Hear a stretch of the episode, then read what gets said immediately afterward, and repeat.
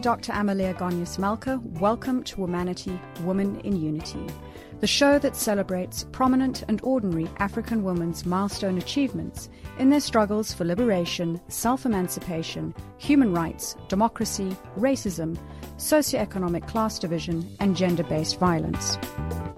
Welcome to the final broadcast of 2020. This year has been a challenge across the board as the world contends with devastating socioeconomic effects of the COVID 19 epidemic. Our continent is no stranger to overcoming adversity, and women in particular have demonstrated their fortitude to seek solutions for the broader good. This episode is a montage of extracts from previous shows that have taken place this year. In the spirit of positivity, we begin today's program with former Deputy Minister of Defense, who was also the former Deputy Minister of Health, Nozizwe Madlala Routledge, who reminds us of some of Africa's formidable women and how South African women on the political front have worked tirelessly to drive equality in the country. I just wanted to first um, acknowledge the role of women in my own life the stories of ordinary women who joined and led the struggles in our country and around the world. I read about women not only who kept the home fires burning uh, during the time of migrant labor when their husbands were taken away to work in the mines, but also of women in rural areas organizing against uh, land dispossession. I heard about Queen Nzinga of Angola, a ruler who set her people free. In our own country, I heard about Charlotte Maxeke, a pioneer for women's liberation, who was the first black South African woman to graduate from university. She's, she's a great inspiration. And, and for that matter, I proudly tell people that my middle name is Charlotte, identifying myself with Charlotte Maxeke. Um, she led many protests that we celebrate today. I've heard of Wangari Maathai of Kenya and the Green Belt movement. She was a woman ahead of her time. I've met and worked with Victoria Mxenge, a human rights lawyer who paid with her own life for our freedom. These stories of courage and resistance are a source of hope and inspiration, and we must indeed celebrate them every day and honor the sacrifice women made and continue to make. I think when we were organizing pre 1994, pre liberation, we, we became very, very much aware of the need to organize women around specific issues that affect women. And we were wanting to make sure that these issues are integrated into the broader agenda, into the National Liberation Movement agenda. And of course, there was some resistance to this uh, coming from, uh, I think, a, a, a misinformed uh, understanding of a staged revolution, you know, where first you must unite only to deal with issues of race, then other issues like economic injustice will follow. So at that particular point in time, we had to fight hard to for, for women's issues and women's demands to be in, integrated into the uh, national liberation agenda. And in fact, through unity, through uniting across class and gender and race, we were able to build a very strong movement which produced the Women's Charter for, for Gender Equality. That particular charter drew on the Women's Charter of 1954 and was a reservoir of uh, demands coming from women, which were integrated into our constitution we had then a very strong women's movement, and uh, many of the leaders, women leaders, who went into parliament, like Frene Ginwala, Dr. Phumzile Mlambo Pregs Govender, came from this movement. And what we needed, and at that time I think we were quite aware that this was important, was to continue to have the strong women's movement, supporting the leaders as they went into uh, parliament. Because, you know, these institutions were created by men, and it, it, we needed to transform them uh, as we got into them in, in our numbers. Uh, but to do that, we needed also to have uh, uh, support from the women's movement because they, they were aware of what it was that we wanted to be changed in our country. So even as the leaders, women leaders went into parliament, these institutions needed to, you know, continuously be reminded to, to change, to transform in order for it to respond, for these structures to respond to women's demands. So this, this is a very important part, in fact, in any situation. Numbers are important, and this question has um, uh, arose even at our during our early days because suddenly there was a change from 1% representation of women in our parliament to 27% at that time. Now, of course, that representation has improved tremendously to close to 50% representation in parliament and in the government. But as we were looking at the numbers, we were also very, very uh, aware of the fact that it's also about the agenda, it's the issues that the women bring into these institutions. It's not only just a matter of numbers. So, so this continues to be an important uh, factor even as we look at female leadership ev- everywhere. Thinking for a moment about women's movements cultivating and pushing through with women specific agendas, what do you feel that we have in existence today in South Africa as, as something that is, is equal to the types of movements that you had pre 1994 to, to galvanize and have a focused agenda for women? Okay, you've raised a very important point which I, I should have uh, commented on uh, gender based violence. And, and we also add femicide. This is a, a, a key issue around which women um, have united in, in, in our country. Obviously, of course, uh, women coming from different sectors, whether it's in the trade unions, whether it's in, it's professional women or women in the civic movement, young women, older women, you know, women of all colors, we experience uh, gender-based violence. It therefore is important for us to unite and organize ourselves and speak with a with a strong voice, which is what I think is happening now. So I see women, whether they're in academia, as you are, or in the media, needing to pick up what in that sector are the issues that arise for them. In the struggle, we, we began by sitting around the table and asking women what are the issues, what are the priority areas, issues for you. And of course, we learned that there were issues that could be grouped as practical women's needs and uh, strategic gender demands. And that was very important for us because it then allowed us to say, okay, let's organize around those issues because people will come into your movement if the issue that you are discussing affects them. They have to feel that this is something that is close to home, which therefore they need to be part of changing. So that continues to be the case even today, even as we sit in our different uh, spaces, in our different corner, corners, whether it's in the media or at the universities, it's important to identify these issues and to organize around them. And then we come together across these divides and make representations to the institutions that hold power. But in our own situations where we are, we must be part of making the change.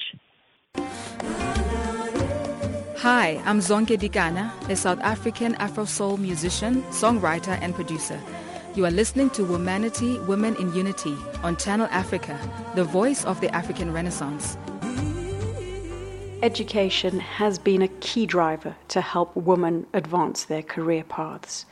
Dr. Matshidiso Moeti, the World Health Organization's Regional Director for Africa, explains the transformational impact education has played in her life and advancing her career, and the duty one has to use your privilege to benefit others a, a very huge and, and significant uh, role, I would say.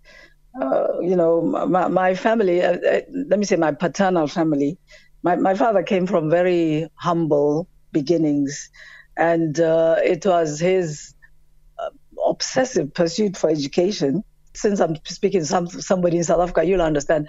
My my dad, when he was born, as the eldest of a family of eight children, was living in on a farm on, in the northwest as part of the family of farm laborers.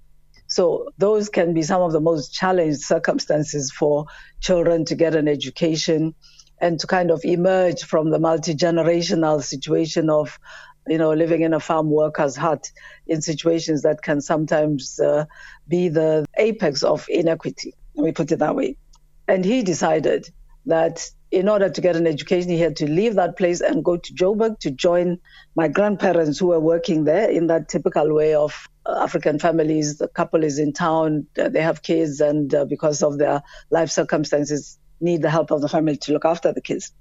He was very determined to get an education. He did.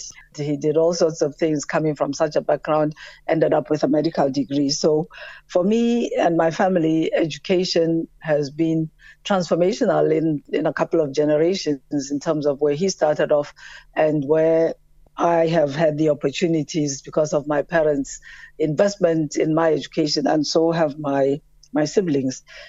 And you know, my, our family actually migrated from South Africa to Botswana because my father was not in agreement with Bantu education and did not want his children to go through that. So I ended up going to school in Botswana, in Swaziland, and uh, going to university in uh, in the in the UK. So education has always been very important in my family. On, on my maternal side, both of my grandparents were, were teachers. So we had on the one side my dad very much wanting to push, push education, and my grandmother. I never met my, my maternal grandfather, he died before I was born. But my grandma was a primary school teacher and also a kind of farmer in the in the Transkei as it was then in the Western Cape. Absolutely brilliant, reading all the time. So I had her as a kind of role model, reading thick books and sort of uh, getting into a debate about what's happening in the world with her grandchildren when she was supposed to be just dandling us on her knee. So it's been really a, a very important influence on on my life. And as I said, I believe in it absolutely in its transformational uh, value. Uh, if you end up as the, the daughter of a couple of doctors, you are in a position of privilege and that means you need to earn that privilege by doing your best. You know, you need to understand that you are uh, privileged in a context where many people are struggling themselves. So this this was this was kind of to inspire you. You know, you've had privileges. As soon as I could open my eyes, I had books. My parents used to buy books as part of Christmas presents, birthday presents. So, and when I looked around at other kids, and even where was the nearest library where we were living. So one was privileged in that way. And that's what um, kind of inspired me to know that I'm kind of lucky and I have to do my best and I have to think about other people. Because my parents ran a, a practice in a township in Springs. And most of the community there were people, so low low income people. So okay, Springs was a mining town, but you know, it was uh, not an environment in which there were many rich people where you could make lots and lots of money. So that awareness already of uh, the need to do my best, the need to be humble and consider everybody else, and to to help other people was was was uh, inculcated at a young age. And then my parents worked in public health, and talked. Of course, two doctors in the house. They talked about work a lot of the time, which I which irritated me in my teens. So like, really, why must I listen to this? But you know, the stuff just trickles into your brain and stays there. So those ideas of uh, making sure that you're doing outreach, reaching people in the most difficult circumstances, and but at the same time, using your privilege to influence the decisions of those who control the money, those who control the policy. Because my father, when he retired, was a deputy PS, so I used to listen to a lot of talk about uh, the politics of health in Botswana, how decisions were being made going for primary health care. And then I have the really interesting privilege when I was at, at medical school in London. My mom used to attend the World Health Assembly in Geneva. So she would come for two weeks, as it was then, and then I would, uh, perhaps behaving badly, take a week and a half off my studies and come to Geneva and share her room and go and attend some of the sessions and go to dinners and receptions with some of these people. I actually met uh, Halfdan Mahler, the Director General of, of WHO, uh, you know, and you met, met lots of people. So these were all circumstances as I was developing, as I was a student. My, my thinking was being influenced by some of these encounters with uh, really some opportunities, uh, you know, learning about things uh, because your parents talk about them or you have the ch- chance to go somewhere. Being a South African child influenced a lot my outlook on life, as you can imagine. So that sense of uh, strong sense of things have to be equitable, we need justice for everyone, was uh, part of my having grown up or spent 11 years of my life, the first 11 years of my life in South Africa during the apartheid era. I, I when I was a child, again, because we had privilege enough to have newspapers in the house, I used to be obsessed about reading the newspapers. Where's Mandela now? You know, during the, the Rivonia trial, following that very, very assiduously. The two things that obsessed me about newspapers then was the Rivonia trial and the Immorality Act. Those articles about, oh, the police watching as this uh, mixed couple were about to do something, then pounced on them. So, which, of course, I, even as an 11 year old, I found absurd. So th- those are some of the influences uh, in my life. Uh, and the HIV stuff was really how can I put it? It was a very, it was a mixture of heartbreak and then huge inspiration when the opportunities opened up. You know, how something that's killing millions of people every year, and it was part of my job as a program manager to write all those statistics and try and imagine that these are people. Uh, some of the decisions taken by the Botswana government at that time to invest its own money to pay for antiretroviral drugs for its population itself. So those are some of the things that influence me. You can eh, you can have agency even with limited resources. If you take the right decisions, you can make very huge differences to the lives of people. Staying with the theme of education, we now hear from Dr. Jane Ongolo, who used to walk from her village to school 40 kilometers away taking the initiative to keep bettering herself.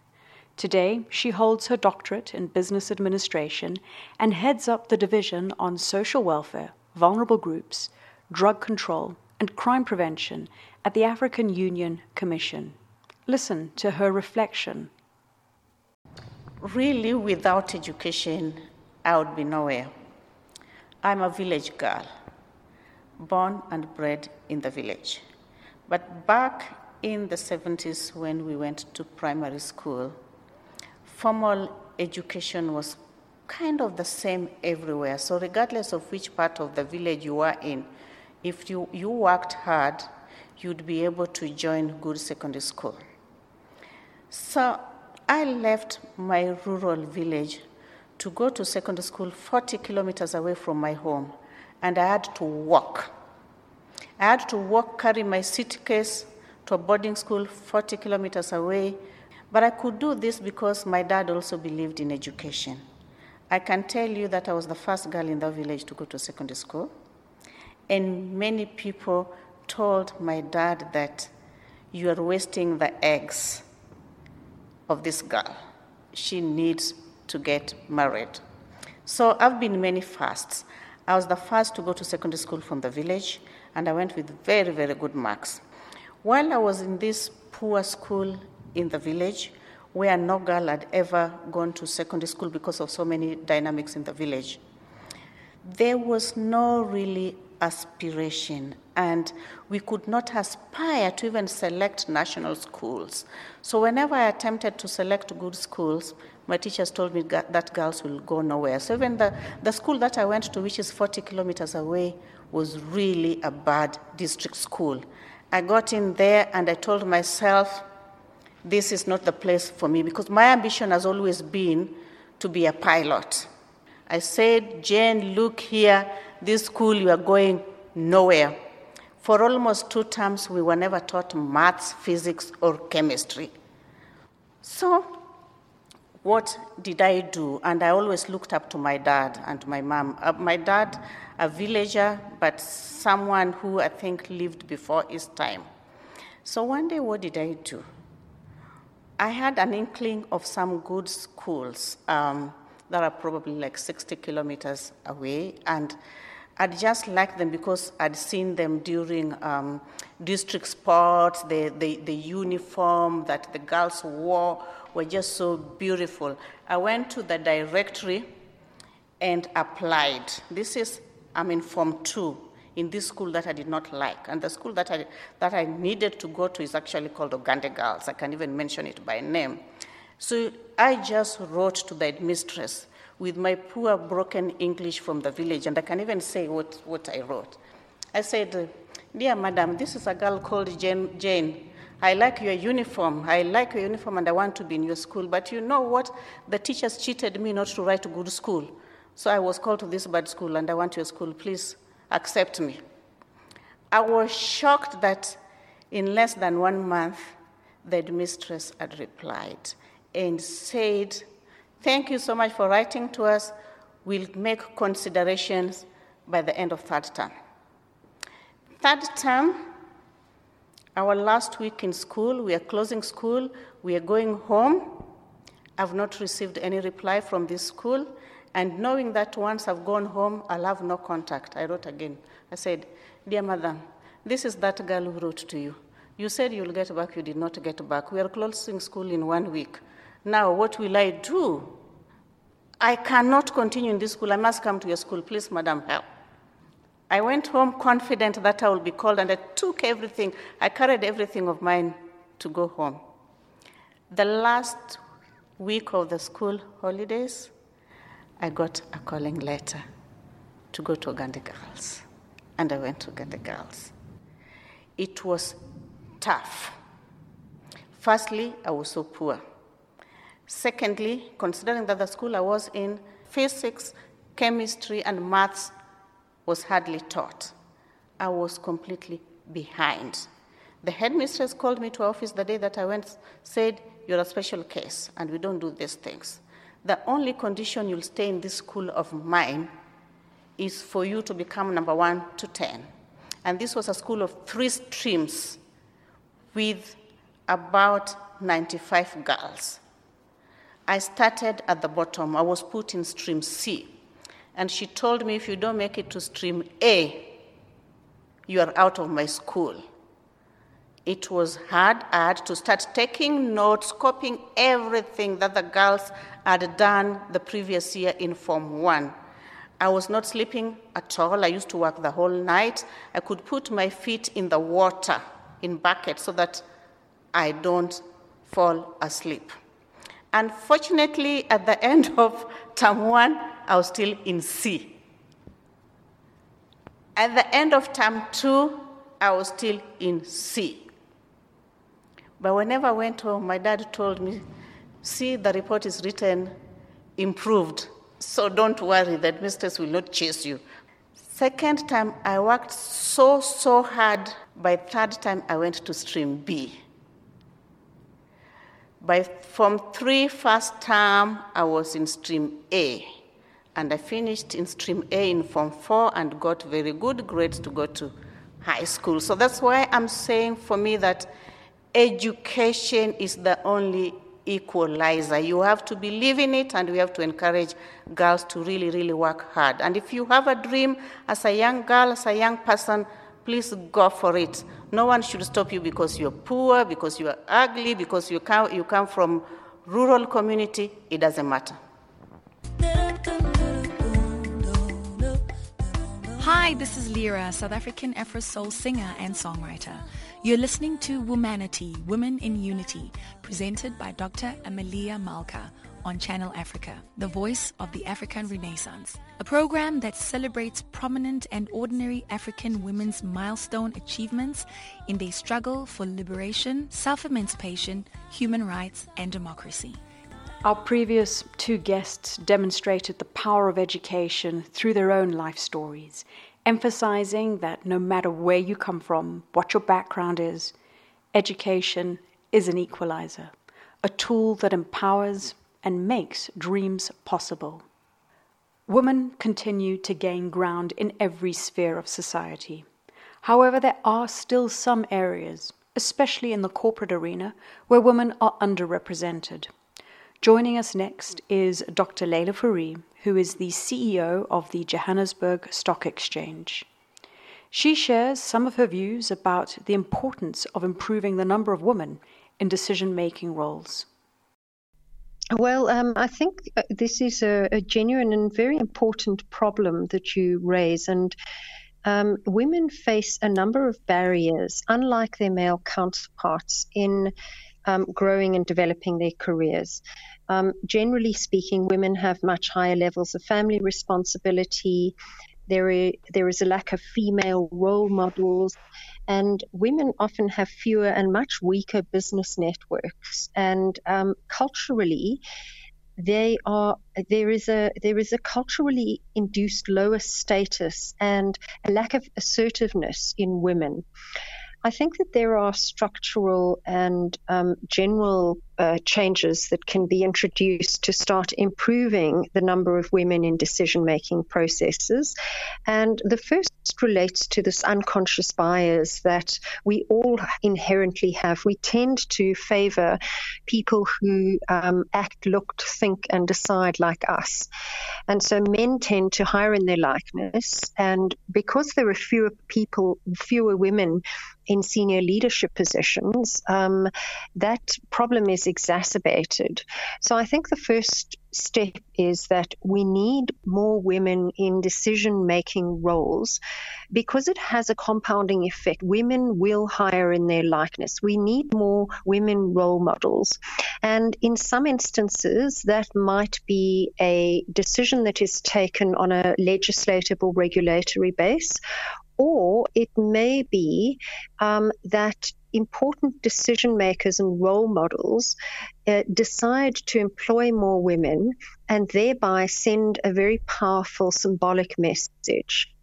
We've just seen recently Biden has announced the appointment of a number of prominent females, including Janet Yellen, into economic roles. His entire communication division is female. Many years ago, when Thabo Mbeki was appointed as president of South Africa, he appointed a majority female cabinet um, around him. And that sent a very powerful message to business. And so I think that firstly, there, there is a moral and social responsibility in uh, people who have positions of power to start to surround themselves with women and um, to start to demonstrate that um, women can be and should be as successful um, as as men in these sorts of positions. I think that's the first thing. The second side of this of this problem is women themselves, and um, often we as women tend to underestimate our abilities. We um, we don't back ourselves. We have a lack of confidence, and I I I've experienced this firsthand, uh, where I've held back on putting myself myself forward for a position, and um, as a result, my male counterparts, who are in many instances less qualified for the role, tend to uh, make a success of, of their promotion attempt um, purely because uh, they back themselves and, and they're willing to put themselves forward. And so women need to be more, um, uh, more, more bold and more confident and more willing to put themselves forward um, into positions of power in addition to that, um, it's important to make sure that there are um, that there are a number of measurement techniques and that um, that that these roles are measured um, appropriately and that research is done consistently. Um, I myself, in preparing for um, for discussions or for um, general um, advocacy in the gender and female uh, position, find that the research that is done is patchy, it's not consistent, it's outdated, and without proof points and, and without real points of measurement, it's very difficult to highlight the problem and to advocate for change. So um, I think these are, are some, but not all of the of the aspects that are important to start to change the, the situation and the problem of inequity in the workplace. I think also to an extent that companies take responsibility for their own actions because they know who they hire, they know they know how much they're paying, because that is Indeed. also another element on unequal pay where we could be doing the same work and output as male counterparts but earning less. Yes, yes, absolutely. And um, the JSE, um, in, in compliance with King 4, does require that companies um, disclose the level of female leadership at the board level. Um, it also encourages uh, disclosure on other elements. I do think that it's important uh, that disclosure is an important aspect because it drives behavior and, and measurement that is publicly um, disclosed uh, does tend to to encourage um, movement um, in this space. Um, I, I, think it's important at a listed and an unlisted level that more is done to disclose and to express the level of involvement. And I think more than just simply representation at senior levels, I, I believe that it's important to make sure that gender pay parity is adequately disclosed. So, uh, individuals um, who are earning less than their male counterparts um, should be the, these these anomalies should be made public and should be addressed. Um, and often they go unnoticed because because they're simply not reported on. Given your experiences to date, what do you think we need to change to ensure that women have a better future? Well, I think there are there are, are so, soft uh, changes that we we need to to introduce, and there are hard changes. Um, so we need to be clear about the different ways that company leadership can be, for example, shaped by policy.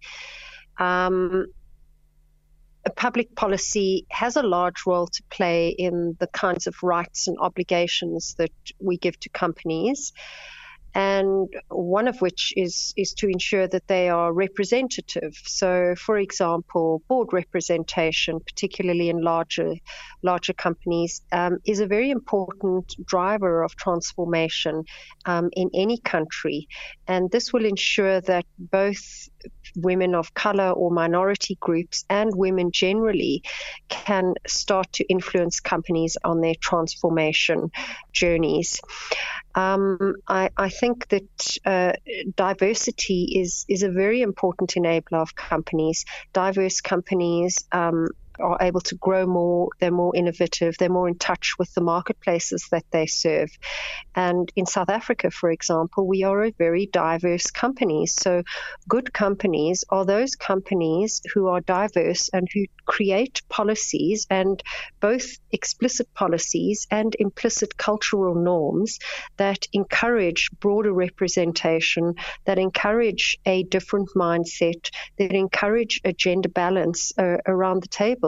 And um, I think equally so, it's also there's also an individual obligation on women leaders to ensure that they're leading from the front and that they are role models and that they're creating career opportunities for women around them. Hi, my name is Yvonne Chaka Chaka, and I'm UNICEF and Rollback Malaria Goodwill Ambassador. You are listening to Womanity, Women in Unity, a program that celebrates prominent and ordinary African women's milestone achievements in the struggle for liberation, self emancipation, human rights, and democracy. A program against social ills such as racism, socio economic class division, and gender based violence.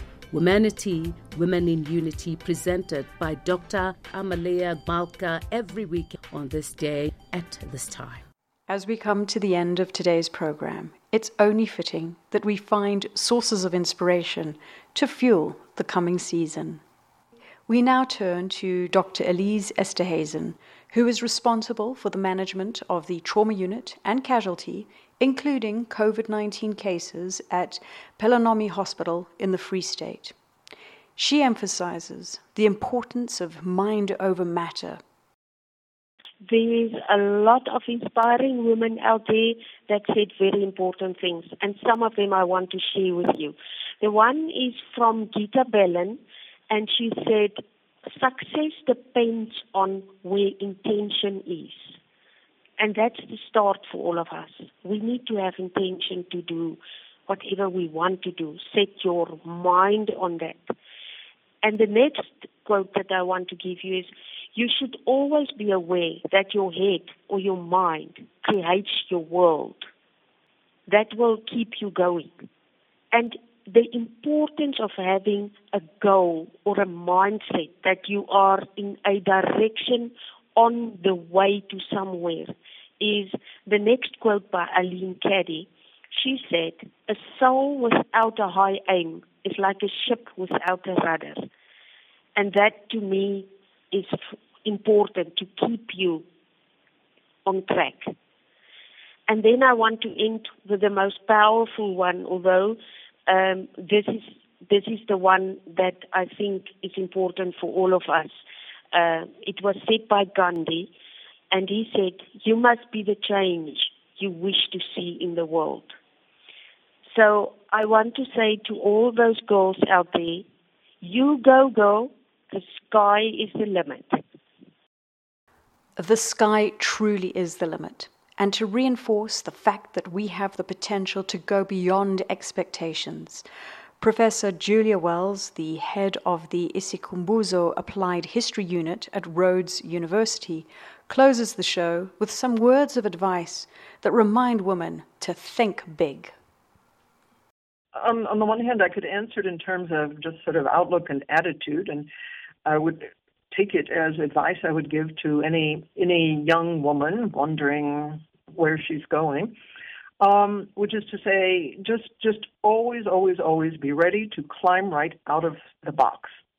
Think out of the box. The boxes that we've inherited are too confining. They're too narrow. They're too small. There is an alternative. There are other things that could happen you you need to climb out of the box and be ready to build some new boxes or yeah, maybe you know come with a better a better a better image. Build a nice park instead of a box. But to be to not be afraid of change, not to be afraid of nonconformity to to a lot of the inherited ideas that we have. And I think that attitude in me was, uh, I would be fair to say, was was really promoted and cultivated by those kind of really powerful women activists that I met in the course of my research that they made so many commitments to stick with their beliefs and their values through thick and thin that they really ended up making making a huge difference in the world. And so that kind of steadfastness and clarity about what really matters in the world, I think, is very, very important. So I would say, yeah, find find role models that that really shine, and yeah, don't be afraid to try something new. The best advice I could give to young women is, on the one hand, never underestimate the hidden and unacknowledged power that women have. I really do think women have exceptional power, which I believe really does come from their life producing roles. Um, that it has been unacknowledged probably forever and forever and forever, but to just feel confident that there is real power there. And out of that confidence, then um, let women stand together and assist each other. You have been listening to Womanity, Woman in Unity on Channel Africa, The African Perspective. Happy New Year, stay safe, and best wishes for 2021.